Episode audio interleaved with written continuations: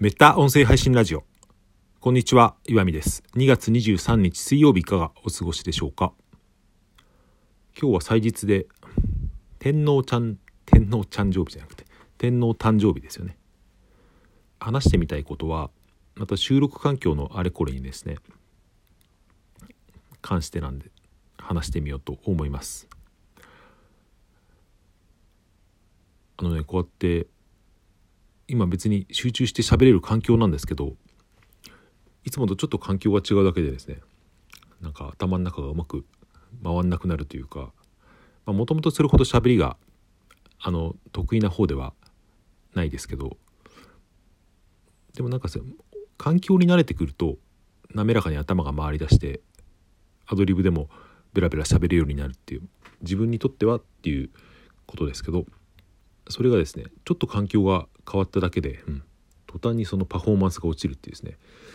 うん、まあ誰しもそういうところはあるかもしれないけど自分はそういうところが特に顕著だなってことですね。最近気がついています、まあ、そんなこんなで、うん、新しい環境って、まあ、ただ自宅で撮るだけですけどその中で、うん、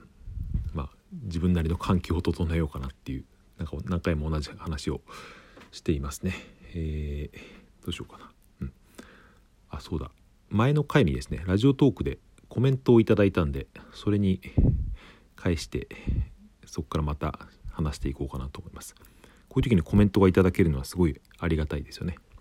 えー、ちょっと読み上げてみます。ラジオトークの、えー、確か前回のですね、環境の変化に弱いっていう配信に、えー、ラジオトークで日暮さんからコメントをいただきました。これなんかスタンプみたいのがあって共感しました。かける1ってなってますけど。こんなスタンプラジオトークちょっと変わったんですね、えー、読み上げます。こんにちは。押し入れに頭を突っ込んでお話しされている様子を想像して笑ってしまいましたが各いう私も岩見さん同様誰かに聞かれているかもしれないと思うと気もそぞろでアウトプットに集中できないタイプです。以前岩見さんは車中で収録されていましたが一人きりの空間で落ち着いて話せて羨ましいと思っていました。なので最近私は昼休憩に幹線道路沿いの公園で収録していますが雑音に紛れてすごく話しやすいなと感じています。パソコンの件もしっかり背後に誰かいたら気になって仕事にならないし何なら真正面に立たれても結構イラつきます。他人の存在を割と過剰なくらい意識して毎日神経すり減らしているので経済的なことがなければ本当は会社勤めはしたくないですという。コメントいただきました。ありがとうございます。全然関係ないですけどなんか文章がすごくしっかりしたなんか手紙のようなコメントをいただいただいたなと思って日浦さんありがとうございます。あれですね。幹線道路沿いの公園って要するにあれですよ。国道沿いのなんかちょっとベンチがあるようなところだと思うんですけど最近はそういうとこで収録されているんですね。うん、僕はどうかな。ちょっとやってみたことないですけど。野外って、うん、なんか結構落ち着かないような気がするけど人が全く通らなければそうですね。それなりに落ち着くのかなと、うん、うちの妻なんかたまに公園でですねなんかのどかな配信をしていますけど、うん、僕は結構それ苦手かもしれないです、まあ、やってみないと分かんないですね、うん、それでなんだっけな。そう。コメント返しもね前はスマホでやってる時は外部でやってる時はスマホ1台だとコメントを見ながら返すっていうのはなかなかできなくてそれ、うん、困っていたんですけど家でやってると普通にパソコンで画面を見ながらできるんでこれは便利な点だなと思いました。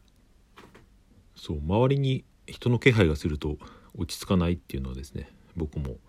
同じで、うん。まあ、そんな神経質なら音声配信なんかやんなきゃいいのにって僕自分でも思うんですけど、うん、それとこれはとはまたね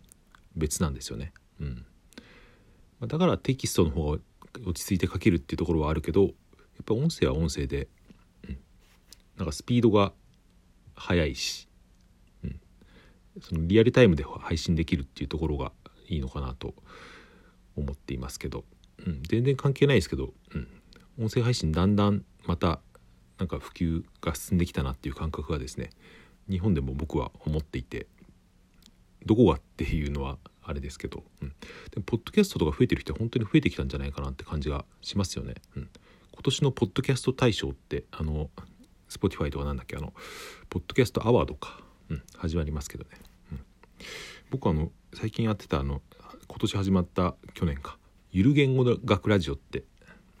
いきなりちょっと話飛んですいませんけどあれすごく面白いなって思ってたら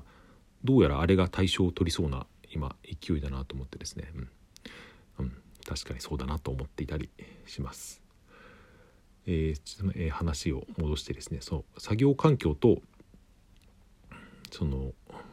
外部の、うん、なんか集中度合いみたいなことですけど、うん、やっぱり環境は大事だなって当たり前の話で、うん、特に僕みたいなその環境によってパフォーマンスが結構左右するような神経質なたちの人間はですねなるべくそれを一定にして、うん、そこに環境に慣れてしまうと、うん、そこからですねアウトプットの、うん、効率を上げていった方がいいなっていうことを思いまして。だから最初のうちはですねこの音声配信にしてもテキスト書きにしても、うん、とりあえず何て言うんだろう机に座るところからっていうですねパソコンの前に立つところをやっていった方がいいっていう。なるべくだからハードルを下げてその中で、うん、だまず最初だからクオリティを求めないっていうのは結構大事なことなんじゃないかなとですね。思いました。うん、まあ何を言いたいのかというとですね、うん、作業環境が変わったところで、まあ、収録環境が変わった場面でまたレベル1に戻ったと思ってですね、うん、たとえ今まで、うん、2年ぐらいの音声配信を前、まあ、継続してやってきたっていう